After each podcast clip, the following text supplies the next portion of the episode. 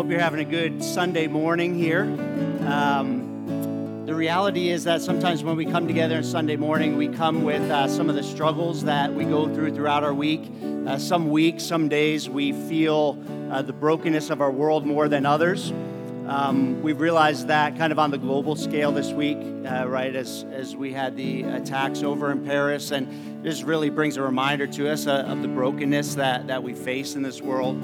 Um, and so, even in the midst of that chaos, we want to remember uh, as we come together, we, we do remember that, that God is sovereign, that God is in control uh, of all those things, um, even when we see uh, brokenness on the global scale. Uh, this has also been a week where uh, there's been some um, hardship on a local scale as well here. Uh, some of you as students may know this, but um, we lost one of our students this week in a, a car crash, uh, Bria Zuno um, who is part of the Navigators uh, Fellowship that, that we love and partner with here in Discovery. And um, so we just want to take uh, this morning um, knowing that, that these are uh, examples of, of, things where we see the brokenness, but and we all face different things in our lives. Um, and so we want to take, take a, a, moment just to be able to pray, uh, not just for things uh, on the global scale, but also uh, things right here. And uh, if we have any navigators here, navigator staff, leaders, um, if you guys maybe could just stand up, we'd love to love to pray over you. Are you guys around here somewhere? We see see some of some of you guys. Uh, we'd love to specifically pray for you guys um, as you walk with your students um, through this time. Uh, would you pray with me, church? Lord, uh, we come with heavy hearts before you this morning. Um, heavy hearts for the world. Um, God, I know it hits a little bit closer to home when uh, we see things in the Western world.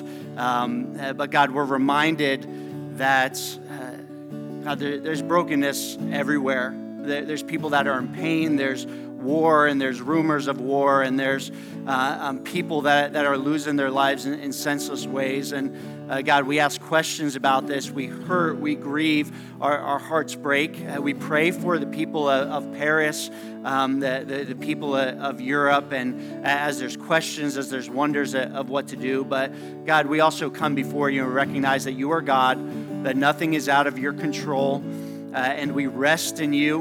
We seek you. God, uh, now that we would be led, led astray just with our questions, but that we would come to you for truth and understanding. God, I pray for uh, the navigators, uh, the loss of this life this week. And um, uh, God, they're, they're grappling uh, with their students. They're just feeling sorrow and grief of one of their beloved students. Um, God, we pray for her pr- parents, um, that you would be with them um, in the loss of their daughter. And God, just that you would give them peace, that Spirit, you would be their comforter during this time. I would pray for students as they, uh, they grapple through this, that you would meet them where they are, that you would comfort them, that you would um, help them to, to understand you more during this time and to lean on you. God, I pray for those uh, students who uh, don't know you but knew Bree and saw the light of Christ in her. And we, we give you thanks that she knew you, Jesus, and that uh, we know that she is with you now. Um, God, I pray that through the loss of her life, that uh, many might come to, to know you um, because they saw you in her. And so, God, we pray that. We pray for the students. We pray for the student body. We pray for the navigators. God, we pray for each one of us as we grapple uh, week by week, day by day through some of this tough stuff, um, that, that we would see you, that we would lean on you, that we would know you more, God, that you meet us where we are. In Jesus' name we pray. Amen. All right. Thank you, band. Um, youth, you're go ahead and you're you're dismissed now. So um, thanks for staying in with us as we, as we pray. We continually pray for you guys as well as you go through uh, the tough uh, teenage years. Um, so uh, go ahead and have a great time of teaching. We're going to go into our time of teaching here. Um, you know, this, this Sunday, um, there is a little bit of heavy, heavy heartedness, a little bit of grieving. Um, next Sunday, as we talked about, we're going to come, we're going to celebrate Thanksgiving um, together um, because uh, the reality is in Jesus we can. Amen? Okay? Amen? Um, we uh, go through hard stuff, but the reality is that, that in Jesus we have hope, we have peace. Um, even in the midst of the struggles that we go through. Um, and so next week we will. We'll give thanks, we'll celebrate um, our hope for you, however it is that you walked in here this morning. Um, whether you're feeling good, whether you're feeling struggles, that, that really what we're here for as a church is to meet people where they are. Uh, meet us where we are emotionally, mentally, spiritually, physically, and, and lead us to know Jesus and the peace uh, that, that comes in him, a peace that surpasses our, our circumstances. So that's what we do here as a church. Um, we've been spending our fall um, uh, studying the Bible as we always do, but we've been in a, a series specifically um, on the Holy Spirit and we've been getting to know the Holy Spirit uh, of God and, and how He leads us into the life that we have in Christ, leads us uh, to know that peace, leads us to know Jesus more, um, counsels us, comforts us, and convicts us through these times. And um, I think we've had a, had a good time together as a church over these uh, past seven weeks. We've got one more uh, week to go today. We're wrapping up our series on the Holy Spirit. Um, and today we're going to talk about being uh, the church in the Spirit. If you missed all the other ones, you're brand new today, or if you missed any of them, uh, you can always listen on the app or online to some of the old ones. Uh, but we'll uh, ho- hopefully uh, you won't be lost today as we talk about um, the Holy Spirit. Uh, maybe you don't know much about the Holy Spirit. It's good that you're here. Maybe you've been in church, you've heard a lot about the Holy Spirit. The reality is, we don't just want to know the Holy Spirit, we don't just want information on the Holy Spirit, we want the transformation that comes as we follow Jesus through uh, the power of the Holy Spirit. So today's going to be a little bit different as a message um, because throughout uh, this series, we've been asking you to submit your questions uh, on the Holy Spirit. Um, some of you have submitted questions, so we're going to take some time and we're going to do a little bit of Q&A through some of those questions that you've submitted. And so it's going to be a little bit uh, more heady uh, through that time, but also hope to kind of um, lead us in some stuff that will also be, uh, you know, kind of hearty as well well, um, and maybe even a little bit of hands and feety uh, as we uh, move forward uh, as a church in the Spirit. So let's turn to Acts chapter 2 uh, to set the tone um, before we kind of get into uh, the, the Q&A stuff. Um, Acts chapter 2, if you need a Bible, uh, you can go ahead and turn there. Um, if you need a Bible, put up your hand. One of our ushers will bring you one. They'll give you one of these Bibles. you can turn to page 779 in the New Testament. It goes Matthew, Mark, Luke, John, and then uh, the book of Acts, Acts chapter 2. Um, while you're turning there, let me ask you how many of you have ever looked at the church, whether it's this one or, or any other church, uh, and said, it really could be better? Right? Uh, I'll be honest with you, I'm, I'm a pastor. I look at our church all the time and say, you know what? It, it could be better. The reality is, um, we are at the church a bunch of uh, broken people uh, who do broken things and, and, often fall short of where God has called us to be uh, as uh, the church. And so, if you've ever done that, I just want to acknowledge hey, you'll do that here. I mean, sometimes people walk in and be like, you know, the first Sunday here is going to be like, oh, this is the best church, the greatest church. And I always wait to kind of see again, you know, in a couple months, because the reality is when you hang around with broken people, even though we have Jesus, uh, we do broken stuff and, and we're not perfect. We have uh, places to grow. The question for us is how is it that we uh, get better at being who Jesus has called us to be? Is it just about the things we do? Um, and the answer is no. It's about the Holy Spirit in us, being a church of the Spirit. And today we're going to look at the role that the Holy Spirit plays in being the church that Christ has called us to be. Um, Acts chapter 2 is really the birth of the church. And we begin in verse 1. It says, When the day of Pentecost arrived, uh, Pentecost was a holiday uh, in the, the uh, um, Jewish among the Jewish people. Um, this was actually a time about 50 days after Jesus had died and gone to the cross and, and rose again, 10 days after he had ascended into heaven. And so the believers are there on Pentecost, and it says they were all together in one place. They, being the followers of Jesus, were in one place. They were uh, kind of in the uh, upper room, kind of hiding out, because Jesus had told them, just kind of hang out, wait until the Holy Spirit comes. And while they were there, it says, suddenly there came from heaven a sound like a mighty rushing wind, and it filled the entire house where they were sitting. And divided tongues as of fire appeared to them and rested on each one of them. And they were all filled with the Holy Spirit, and they began to speak in other tongues as the Spirit gave them utterance. Okay, if you haven't read this before, this is what we refer to in the church as the real birth of the church when the Holy Spirit comes. You see, Jesus had been there with his disciples and he had told them the Helper is going to come. And he had told them that uh, they were to, to wait for the Holy Spirit to come because he would come and bring power for them to live out the life that he had uh, for us uh, to live out. And so here it is happening. Now, we may have a lot of different definitions for the church, a lot of different things that we think uh, the church is. Um, but what we need to understand is that um, all of those definitions must come back uh, to what we see here in Acts chapter 2. You know, you may define the church based on, um, okay, what we do for a, an hour or so on a Sunday morning, uh, or the building that you come to on a Sunday morning, or uh, how good is the ministry that goes to our kids, or, or how good is the, the teaching or the songs that we sing. Maybe that's how you define church, or how well we care, or how we connect in relationships. All those things uh, come together and are part of being the church, but how however we define the church, it must come down uh, to the fact that the church is the people of God who are following Jesus and experiencing his spirit. See, before this moment in Acts 2, Jesus had followers, but they weren't quite the church yet that he had called them to be because they didn't have the Holy Spirit. So the church is, no matter how you look at the church, ultimately comes down to the people of God following Jesus, experiencing his Holy Spirit.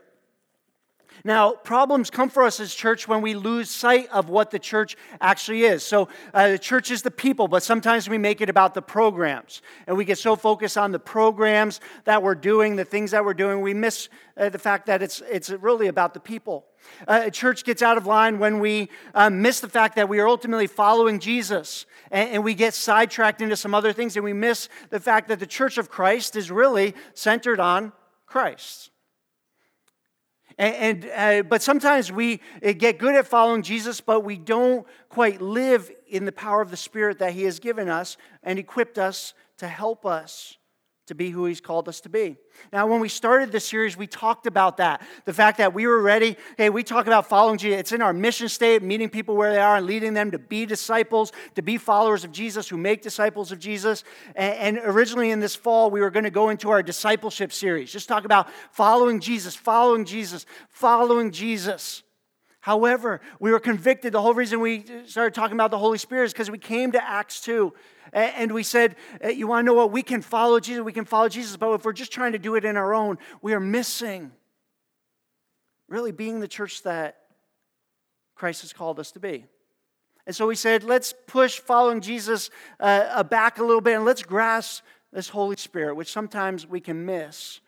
And so that's where we've been talking about the Holy Spirit. What happens when the Holy Spirit comes on the church?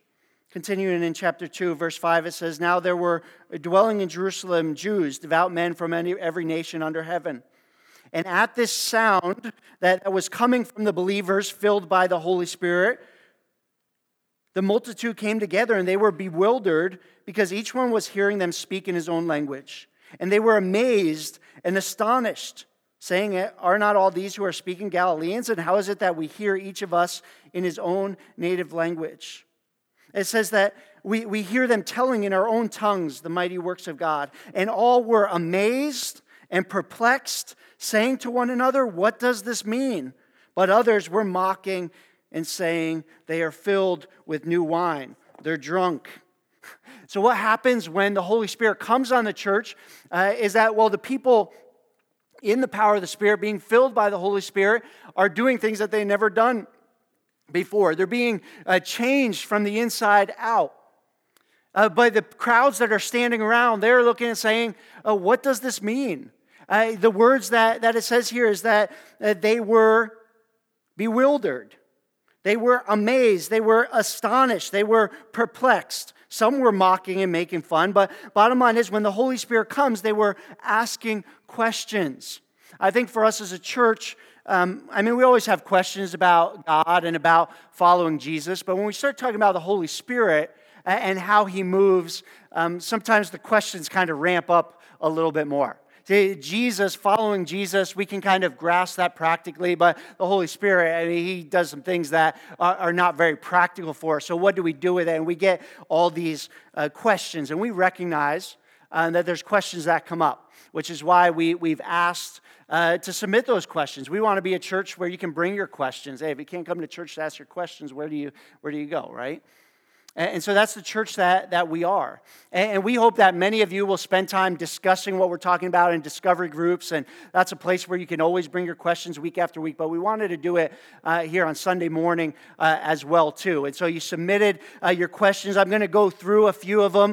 Uh, I'm just going to take about 15 minutes uh, to, to go through some questions. And just kind of a disclaimer uh, I'm not going to pretend that I'm going to thoroughly answer all of these questions. in fact, I may make some more questions questions come to your mind. Um, but uh, uh, if you miss what, what, I, what I'm saying, I'm also going to tomorrow post all of these answers. I wrote out about 11 pages of responses to these questions. Uh, we're not going to cover all that this morning, but I am going to post all that uh, in my blog online, and you can uh, look at that tomorrow morning uh, if you have more questions about the verses that were. We had some questions that were biblical, some questions that were theological, some that were more practical and methodological, and so we're going to talk about that. And one more disclaimer um, that, that these uh, come from me as a pastor uh, to uh, you trying to help grapple through uh, some of these questions. I'm not saying that they are the end all and they're not uh, necessarily uh, the final positions of Discovery Church, but they are mine as the pastor of this church um, to kind of lead you through um, all of them. So let's look at some of these questions. Um, and I put them on the board, and uh, we'll just kind of talk through some of them. I got to keep track of my time here, so I'm just going to download a lot of this stuff. Some of it may be blur, some of it, uh, uh, hopefully, will register here. So, question number one was this If the Holy Spirit was a normal part of people's lives in the Old Testament, then why does Jesus act like giving the Holy Spirit to believers is something new and special? Uh, you see, the, his disciples who knew the Old Testament knew about the Holy Spirit. We talked about this in week two of this, this series. Okay, the Holy Spirit uh, is not something brand new. Uh, the Holy Spirit was present at the dawn of creation. Uh, they knew about the Holy Spirit. But when Jesus starts talking about the Holy Spirit, uh, he talks about a new way that the Holy Spirit is coming in God's plan uh, just like Jesus came to walk uh, among the people. Uh, the Holy Spirit would be coming in power in a new and special way. So it's not that the Holy Spirit was new, it's that we would experience Him in a brand new way. The Holy Spirit was coming to all believers in Jesus, everywhere, with us every moment of our walk. That was something brand new that Jesus wanted us to understand that we would have the helper to move forward in. So it's not that the Holy Spirit was new, but that he was coming in a new and special way. Question number two If the Holy Spirit indwells all believers at the moment of salvation, why then does the church in Ephesus not have the Holy Spirit when Paul comes to them in Acts 19? Let's turn there. Acts 19. Um, some of you may not know what, what's being talked about in this question. Many of you may not know. Um, and so, um, Acts chapter 19, um, what we talked about here in our series was the fact that the Holy Spirit indwells um, all believers in Jesus. We made that as kind of our theological point. That's what the New Testament teaches us. So, then in Acts chapter 19, um, this is what it says It happened that while Apollos was at Corinth, the Apostle Paul passed through the inland country and came to Ephesus. There he found some disciples, and he said to them, Did you receive the Holy Spirit when you believed? And they said, No, we have not even heard that there is a Holy Spirit. And so Paul said to them, Into what then were you baptized? And they said, Into John's baptism. So there were some people that were hanging around the church who had been disciples of uh, John the Baptist. And um, the, the fact was that when Paul shows up, he got in the habit of asking because the Holy Spirit was the, the sign that we uh, were believers. And so he asked them, Hey, have you received the Holy Spirit? And they say, We haven't even heard uh, about the Holy Spirit. And, so Paul says, then, then what have you done? And, so they talk about this baptism that John was doing. John the Baptist, at the beginning of the Gospels, you can read about this. John had been baptizing people uh, in preparation for Jesus coming in what was called the baptism of repentance. See, the Jewish people used to do uh, a baptism, um, which was kind of a sign of, of uh, cleansing of, of sin. Uh, but John the Baptist spoke about a time when Jesus would come and that he would uh, baptize not just with water, but in the Holy Spirit. And so when Paul's asking this question, he's asking them, um, So uh, what have you done? And they say, Well, we followed what John said, but they hadn't followed what Jesus had said. In fact, they didn't even know about the Holy Spirit, so they didn't know Jesus' teaching very well. So the picture that we get of these followers is that they uh, really weren't following Jesus, they were following what John uh, had done. And so Paul then goes on and he tells them John baptized with the baptism of repentance, telling the people to believe in the one who was to come after him, that is Jesus. On hearing this, they were baptized in the name of the Lord Jesus. And when Paul laid his hands on them, the Holy Spirit came on them. They began speaking in tongues and prophesying as a sign that they had received the Holy Spirit. So, what Paul does is take incomplete information, completes it with the gospel of Jesus. That these people receive Jesus, they receive the Holy Spirit as pro- promised, and they uh, give evidence to the fact that the Holy Spirit was walking in them. And what we need to understand about uh, the book of Acts uh, is that the book of Acts is descriptive about uh, how God worked in this period of history. And every time that we come to one of these passages, we should ask, what does God want us to know? And I would say what God wants us to know in this passage uh, is the fact that we can do a bunch of religious stuff. We can have partial information about God. We can have uh, partial information, but the way that we are saved is through the name of Jesus. And for, for those of us um, who uh, are uh, walking with Jesus, it is our job, like Paul, to be able to make sure people know the fullness of the gospel so that we can receive the fullness of the life that Jesus has called us to. Sometimes you'll come to these passages in Acts and, and you want to ask, hey, what does God want us to know in here? Eh, is it something that we are supposed to do, or is it something that uh, we are supposed to know that God uh, about God and about how He works? And um, that's what I say about this, this passage here is that what we believe that the entire New Testament shows us is that all believers receive the Holy Spirit when we trust in Jesus. Um, and that that's where we want to press into and have that assurance. All right. There's a lot more on that, on, on that blog answer that I don't have time to go into. Um, the next question is this Acts chapter 5 uh, Peter calls Ananias out for lying about how he sold property for and withhold, how much he sold his property for and withholding the rest. Why did Peter single out the Holy Spirit instead of just saying he was lying to God when he told Ananias that he was lying to the Holy Spirit? Also, why did that act by Ananias deserve instant death? Acts chapter 5. Turn back uh, there. Uh, maybe you don't know the story, but Ananias and his wife uh, in the early church, they lie about how much they sold their property for, uh, and uh, they actually get kind of uh, struck dead right in church there. I mean, that would make for interesting church, right? Um, but the, the, the reality is uh, this. I, I, mean, I love this question because uh, it points to looking closely at Scripture. And the Scripture says this Acts 5, verse 3. Peter said, Ananias, why has Satan filled your heart to lie to the Holy Spirit? There says that he was lying to the Holy Spirit. Uh, down in verse 4, it says this You have not lied to man, but to God. Um, so, one of the points of the scripture is that we see the Holy Spirit equated to God. Ananias lied to the Holy Spirit and he lied to God the Holy Spirit is God. But what we also learned in talking about God is the fact that He exists in three persons Father, Son, and Holy Spirit. And while all equally God, they have distinct works. We looked at the work of the Holy Spirit to counsel, uh, to convict, to comfort, that the Holy Spirit comes to lead us into the life that Christ purchased for us on the cross. Jesus died on the cross, the Holy Spirit did not. The Holy Spirit came afterwards uh, and leads us into that life. So, the reason that it says that Ananias lied to the Holy Spirit is that there must have been something specific to, to the work of the Holy Spirit that he was not acknowledging. Maybe it was that the Holy Spirit was counseling him on how to give, um, and uh, that uh, Ananias um, was not going by that counsel. It could have been that after he was lying about it, um, that the Holy Spirit began to convict him and say uh, that you uh, are lying about this. And uh, Ananias tried to justify himself.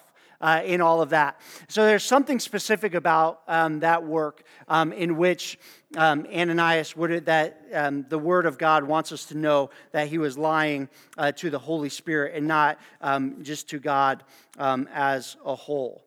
Um, so pay attention to those things. And then why did it deserve instant death? Um, you know, one of the realities, um, the fact that we live in the grace of Jesus, that we live in the presence of the Holy Spirit with us every day. Again, it was different in the Old Testament. In the Old Testament, people uh, grew up knowing that God was to be feared, that God was holy, that God was glorious, that God was distant, that He was wholly separate. And it is possible for us uh, in the church today to feel like, oh, God's, God's just our buddy, God's just our friend. Um, God is lesser than uh, that He was because he, He's with us all the time. But God makes this point in the book of Acts very clearly that God is still holy, that God is still glorious, that God is still who He is. And it's just a fact of His grace that He comes close to us. So, Ananias and Sapphira, they uh, were the difficult example for you and I. Not that we have to worry today that God's just going to strike us down, though I guess He could um, if He wanted to. But, but that we would remember, uh, again, the point of the story in Acts, that He is glorious, that He is wholly apart, and that we don't miss that uh, in the midst of His grace. Can you lose the Holy Spirit? Is the next question. We covered this and we say, uh, no, we can't lose the Holy Spirit. If we are truly followers of Jesus, uh, Jesus promised that he would send the helper to be with us forever. And he said in 2 Corinthians chapter 1 uh, that he has set his seal of ownership on us, guaranteeing uh, what is to come. And so we believe that the Holy Spirit is always present with us, that we cannot lose the Holy Spirit. And that is great assurance. Oftentimes we ask this question when we're struggling and we're worried that God has left us. Sometimes when we're going through difficult circumstances, we worry that God has left us, but be assured that He has not left you. He is still with you, He is walking with you. He wants you to press into Him. Next question If we believe that the Holy Spirit really wants relationship with us, then why is it so hard to experience Him in a real way? I read the Bible, I pray, I listen, but I can't hear Him, I can't feel His peace, and have to work hard to connect even in the smallest ways. Why is it so hard? Anybody else feel that way uh, in the midst of this series? We're talking about the Holy Spirit on Sunday, but then Monday comes. It seems so hard, and we it shouldn't seem like it is just uh, easy. Uh, we covered this in week five when I talked about the life of, in the Spirit. I talked about my own example of, of how it's hard and how it gets crazy and, and the journey uh, can be difficult. And that's our reality. We have questions about why it's so hard. Um, but, th- but that's the life that we walk in the Spirit. He's continually growing us through perseverance, through struggle, through both joys and both challenges. But He has promised to never leave us nor forsake us. He is walking right alongside of us get into some more practical questions. You guys still with me? Yeah, still with me? Okay. Kind of. A few more. Jesus calls the Holy Spirit our helper with a capital H. Yet when I think of him as such, I tend to think of him as my helper with a lowercase h, thus being less than me and not as important as me. What can I do to help cultivate a higher view of the Holy Spirit as helper? Uh, this is the problem that we all have. Okay, we uh, rest on our own power and seek to do things in our own power rather than the power of God. We elevate ourselves and uh, lower who God is. Uh, that's our core problem. But I would simply ask, uh, how is it going for you in that? I mean, we, we can do a lot of things. I mean, we're talented, gifted, able people. I mean, we can get a job, we can fix a car, we can get a degree, uh, we can do uh, surgery um, if you're a surgeon and trained to do that sort of thing, I guess. I mean, we can get training, we can do stuff, right? But how about when it comes to the spiritual life? How are you doing at overcoming temptation? How are you coming at battling through sin? How are you coming at loving your husband or loving your wife? How, are you doing at going out and being a witness to the gospel? If you're a, leader, how are you doing at leading? How are you doing at serving in the church? See, these are the things that the Spirit leads us to do in Christ. And where I come to is hey, if we do some reflection on God's word, we'll often find that we feel helpless in those areas and that we really need the helper. And so I would just encourage, if you're kind of in that boat of elevating self and not realizing your need for the Holy Spirit, to do some reflection on how you're doing in the things that Jesus has called us to do, um, and to, to uh, just cultivate that need for the helper with the capital H, the Holy Spirit. How do I know when to pray to God and when to pray to Jesus and when to pray to the Holy Spirit? Do I pray to the Spirit for purposes of conviction, counsel, and comfort, or other things? This is a great practical question. Sometimes you'll hear us from stage uh, praying uh, to God, sometimes to God the Father, sometimes to God the Son, God the Holy Spirit. Um, how do we pray? Um, uh, Ephesians chapter 6, 18 calls us to pray in the Spirit, not to pray to the Spirit. And basically, the New Testament uh, uniformly kind of tells us that we are to pray to God the Father, through God the Son, by the power of the Holy Spirit, that we pray in the Spirit. And we don't see examples of praying to the Holy Spirit uh, in the New Testament. Um, we don't see really examples of praying to Jesus either, yet we um, uh, understand that we thank Jesus for dying on the cross for us. Jesus' disciples had the opportunity to ask him questions. I think we can too, and we acknowledge Jesus for the work that he has done. And if there's one thing that we know about prayer, if we look at a deeper level, I mean, generally we want to follow the New Testament pattern.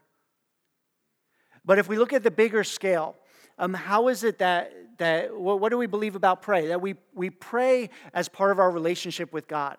And as part of our relationship, we pray as we know God. So, how do you know God? Some of you are brand new to this. And, all that we say is muster what, what, you can, what you know about God. Dear God, I know you're loving, I know you're great. Uh, but as we get to know Jesus more, we hope in this series that we are knowing Jesus more, that we're knowing uh, God the Father, that we're knowing God the Son, that we're knowing God the Spirit, and that we would um, be able to pray to God as we know Him.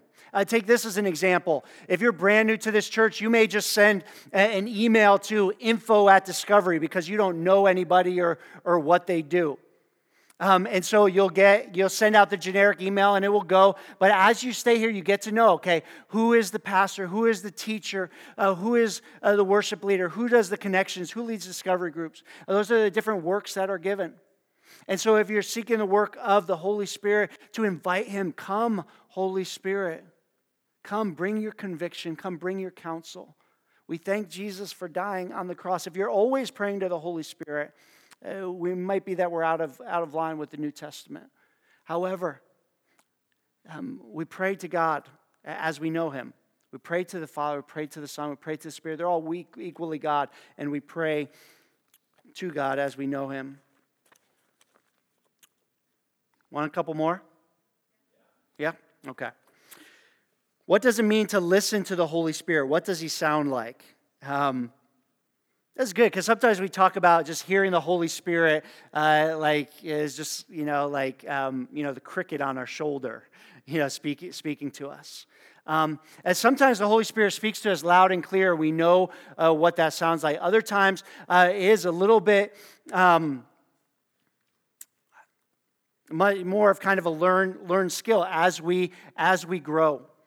Um, and so, anybody who has come to Jesus knows whether it was uh, whatever drew you uh, to uh, come and to trust in Christ, whether it was a message that you heard, uh, a piece of scripture that you read, uh, whether it was you know come down front, uh, whether it was on your knees in your bedroom, that was the Holy Spirit speaking to you and drawing you to Christ. Uh, and so sometimes we experience him in those ways, sometimes uh, through uh, signs, sometimes through the, the counsel of community around us, sometimes through dreams uh, or visions. The Holy Spirit can speak to us in all those ways. So it's not just kind of a simple answer. This is how he speaks. I've also often experienced him as it says in Isaiah 30, 21. Your ears shall hear a word behind you saying, This is the way, walk in it. When you turn to the right and when you turn to the left, you will hear the Spirit of God speaking to you. I'm a biologist. I know that generally we hear when sounds come, vibrate, uh, the hairs in our eardrums, and it goes to our mind, and we process those things. I think the Spirit doesn't speak through that channel, He speaks through the channels of our heart and through our soul. And He'll speak to this, us in different ways. Uh, he'll speak to us uh, through His Word. He'll speak through us through the counsel of community. Those are great safeguards because sometimes as you're starting out, there are other spirits that will speak to us, voices from our flesh that come out. How do we know that it's the Holy Spirit? Uh, well, the, the Scripture, uh, Spirit will never speak out of line with Scripture. And so we use God's word as a safeguard. The more we spend time in God's word, uh, the more we will learn to hear his voice. The more time we spend time uh, in Christian community, we will learn to hear his voice and learn to follow after him. How can we avoid quenching the Holy Spirit that is in us? That comes from a, a scripture in 1 Thessalonians 5, that's a simple passage. It says, Do not quench the Spirit. Um, it's a good verse to remember. The Holy Spirit comes to lead us into the life that Christ has for us, uh, to, to continue to fan that flame, to, to continue to impassion us to live for Christ. But we do things that quench that fire, that pour cold water on the fire that God is growing in us through the Spirit. And when we hear the Spirit, we don't want to ignore his nudges. And sometimes the Holy Spirit will get louder uh, in us. Uh, take maybe as an example, I experienced this. Um, you know, we have baptism coming up next week. Um, I experienced this myself when it came to baptism, uh, where the first time that I even heard about baptism was in church service. I said, ah, that's kind of a, a weird, weird thing. Uh, it's kind of a, a, nudge of the Spirit to uh, start checking it out in a deeper way. So I went to Scripture uh, and I heard um, what God was saying in His Word about baptism. And the Holy Spirit kept nudging in that. Pretty soon, his whispers became louder uh, into the level of a, of a, scream. That was a step that he wanted me uh, to take in that. And some of you may have experienced that uh, in some of those ways. You've seen baptism before. Maybe you said, oh, maybe I should get to that someday. Maybe, as we've talked about at this time, maybe uh, the Spirit is speaking a little bit louder. If you're committed to following Jesus, if you want to publicly identify Him, if you want to uh, fully give that, that representation that you are with Christ, uh, maybe He would uh, take these words that were given and just kind of that He would use those, lead you into Scripture, and say, Yes, now is the time. The Holy Spirit's voice uh, can grow in that way. But what I would say is don't miss what the Holy Spirit wants to do. Learn to listen to the whispers and the nudges, but definitely do not harden your heart when He's speaking loud and clear. Do not quench the work of the Spirit. He is leading us into good ways. Two more I got, and these are, these are uh, ones we covered uh, partially last week. Um, have the demonstrative gifts ceased?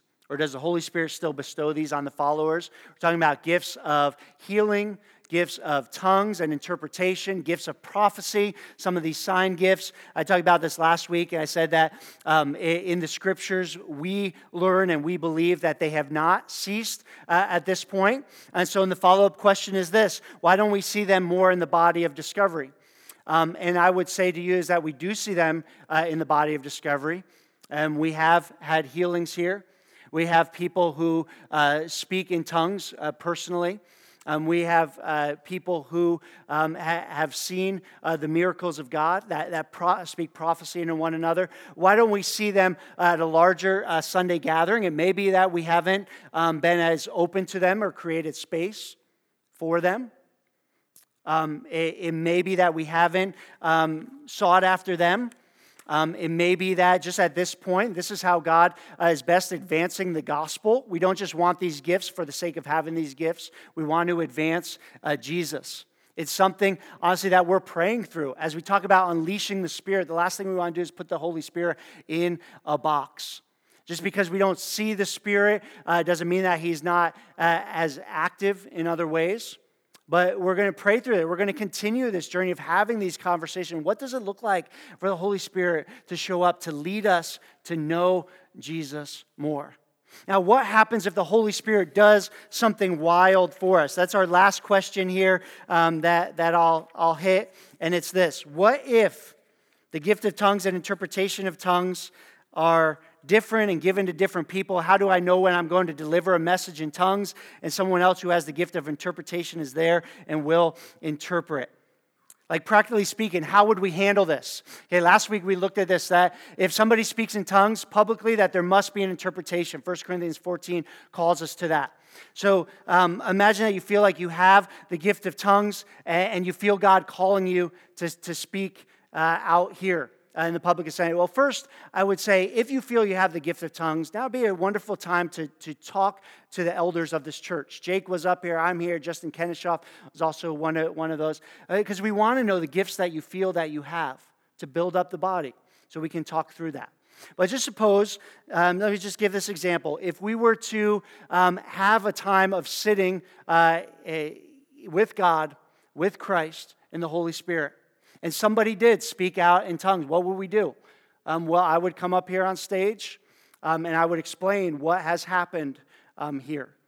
And then we would also explain that uh, when God moves in that way, that we um, are expecting an interpretation because that's how God works. This isn't something that or- is orchestrated between people, it's something that the Spirit does when He leans uh, on us. And so it's not kind of coordinated, okay, I'm going to speak in tongues, you speak, uh, give this interpretation. It's not that at all. It's the Spirit of God speaking through. And so if that were to happen, we would, we would wait for that interpretation. Uh, if it didn't come, we would um, continue to kind of come up. If we had an interpretation, we could thank God for that. Uh, and if it built up the body. If we didn't, well, we would uh, continue on with the service. And one way or another, um, we would kind of talk with whoever's um, using those gifts publicly. Um, in order to kind of counsel and lead through that. Because as the elders of the church, we are to be discerning in that. That's the responsibility that God has given us to use our gifts for the building up of the body, to not create disorder or chaos, and to not point to the gifts as they are alone, but to point to Jesus. That's what we're ultimately about. And so um, these are just some of the questions that came up. Um, like I said, you can go, and I know this has just been a huge download of information. It Took a little longer than I wanted to on them. Um,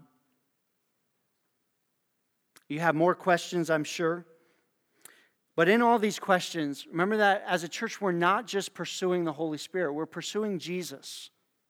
And the work of the Holy Spirit is to come and to dwell in us and to lead us in that pursuit of Jesus. The Holy Spirit is the helper as we follow Jesus. What we don't want to leave here is have all of this information that we've gotten in the series and just leave with some information. The Holy Spirit leads us to transformation.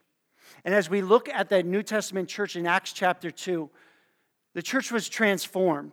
There were questions, and what happened in Acts chapter 2 when there were questions, one of them, one of the disciples, Peter, stood up and he led the people uh, through an incredible sermon in Acts chapter 2 explaining what was happening. He started in the Old Testament uh, and said, This is what God spoke about ahead of time, that this time would come uh, when uh, men and women uh, would have the Holy Spirit of God poured out, and you would see things, dreams, uh, visions, words of prophecy, speaking in tongues. This is what is happening.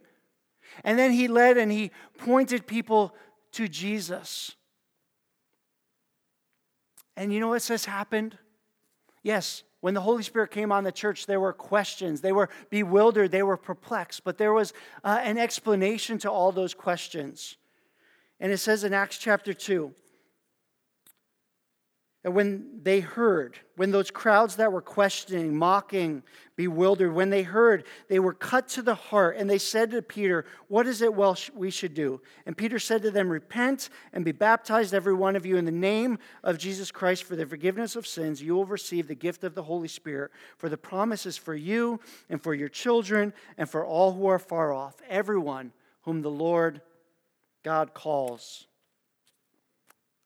That includes us when the Holy Spirit showed up, when there was uh, a move of the Holy Spirit in view of the gospel of Jesus, not only were there questions, but people were saved. There was repentance, there was salvation, there was baptism, there was the community of the church that grew up. And what happened next in Acts chapter 2, verses 42 to 47? We see this incredible view of the church, gripped by the gospel, empowered by the Spirit. And it says the life that they lived was this they devoted themselves to the apostles' teaching and the fellowship, to the breaking of bread and the prayers. And awe came upon every soul. Many wonders and signs were being done through the apostles. All who believed were together, had all things in common, and they were selling their possessions and belongings and distributing the proceeds to all as any had need.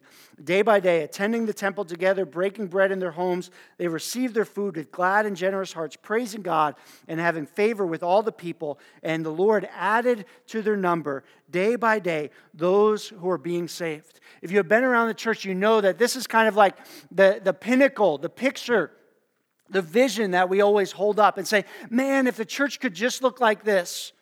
And so we look at the church that we experience and say, if it was only more like this, devoted to teaching, devoting to one another, uh, devoted to the witness, seeing people come to be saved, thousands upon thousands, that would just be awesome. Day after day, people coming to know Jesus. And we get all excited about that. And, and we look around. And when we look at what we have, we say, how can we get like that? And so often what we do is we turn and say, can we do better programs?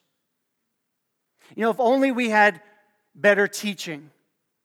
If only uh, we could put the Bible in everybody's hands on a smart, smartphone, uh, on an app, and then people would be devoted to the teaching. Or, or we say things like, if only we could do things to uh, promote discover groups more, then people would get into community.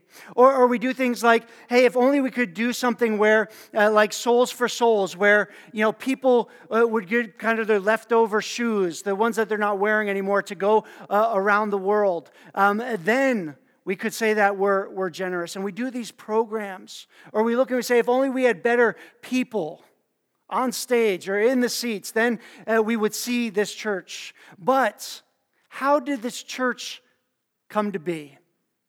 Was it through a program? When Peter stood up and all of a sudden they had 30,000 and they said, okay, you're going to go here, you're going to meet in this home or that. No.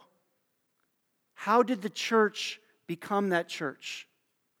They were a people who were gripped by the gospel of Jesus Christ and empowered by the Holy Spirit of God. And it wasn't something that they tried to do, it was somebody that they became. When they were people gripped by the gospel and empowered by the Spirit, the church emerged. But yet we keep saying, How can we do better? How can we do it better?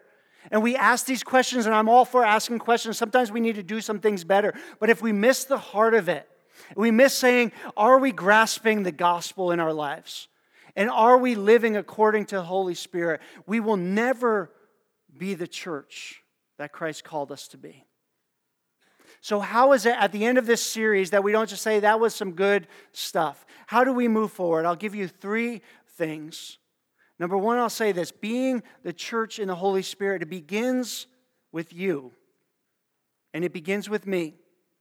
We are, as a church, corporately, as a body, the sum of our parts. And we can have a few people that are walking with Christ, that are understanding the gospel, uh, that are seeking the Spirit, but if we're not together, we're going to continue to see gaps and continue to see holes. So I'd ask you at the end of this series are you committed to being gripped by the gospel and empowered by the Spirit? Secondly, I would say this that together we continually check our gauges. You know, like the gauges on the dashboard of your car. When the, the light starts blinking to check your engine, you check your engine. When the light starts blinking, you're low on oil, you, you check your oil. You pay attention to the problem. And so Acts 2 42 to 47, it's, it's a nice kind of gauge for us. How is our devotion these days, church? Are we devoted to the teaching of God's word that God in His grace has given us His words that we can uh, walk in His life? Are we committed to knowing His word, to seeking Him daily? How's our devotion? How is our community? Are we meeting together regularly? Are we coming together on Sundays? Are we coming together in our homes? What's our level of co- our community? Are we caring for one another? What's our level of witness? Are people seeing Discovery Church and saying, yeah, man, there's something going on there? And asking those questions, and are they coming and seeing Jesus? How's our witness? Or could we go away this week and nobody would ever know the difference? How's our generosity, church? Are we all about seeing needs and, and meeting those needs as we see them so that nobody has need? Are we generous people? How's our generosity? How's our worship? Do we come into worship on a Sunday morning and is it the sum of the celebration of all that God has done? Whether we have tough circumstances or good, do we give thanks for who we have in Jesus or do we come and say, yeah, okay, those are good songs or I don't like that song? How's our worship? So these are gauges that we're continually checking together. And I'll tell you, as a leadership, we are constantly checking these gauges. Are you checking your own gauges personally? Because the problem is not that there's not a good enough program. It may be our understanding of the gospel and our walk with the Holy Spirit.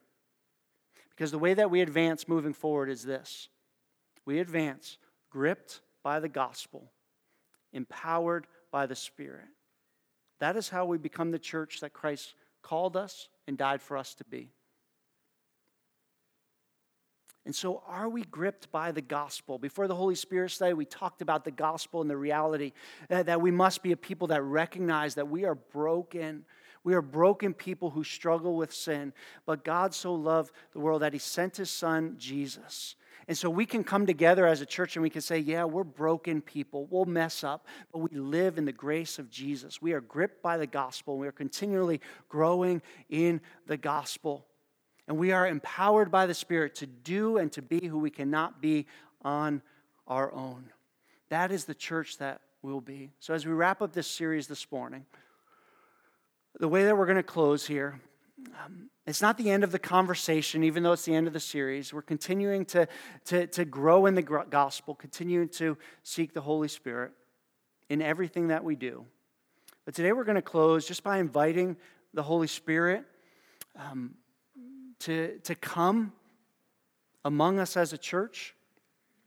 As a leader here, I'm going to pray on behalf of us as a church and invite the Holy Spirit to come. Uh, we're going to sing and we're going to continue to sing a song of prayer to invite the Holy Spirit to come, to be present in this church. And then uh, we're going to be led into communion. Wait to come to the tables until you're instructed to do so. Uh, and then we'll continue to sing and to raise our praises to, to God. We'll take communion together as that reminder of the gospel of Jesus. So, church, um, as we close, would you stand with me?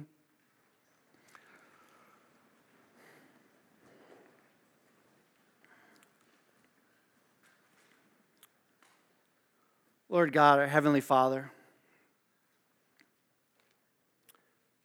we come and we, we confess that we are a broken, sinful, wayward people. That we don't have it all together. We stumble, we fall, and we confess, God, that there are ways that we have not followed strongly after you. We confess that we have not always listened uh, to your voice from your word or by your spirit.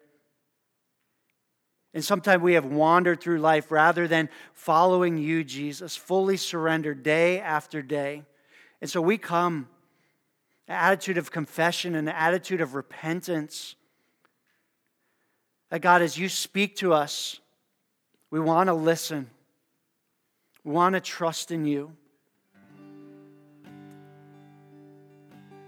We want to go in the ways that you have for us. God, we thank you for the gift of your Son, Jesus, that you sent him to the cross to pay for our brokenness, that we can come before you, that we can stand before one another and say, We are broken, we're messed up, we stumble and fall, but in Jesus, we are made right. In Jesus, we are made clean. We need Jesus.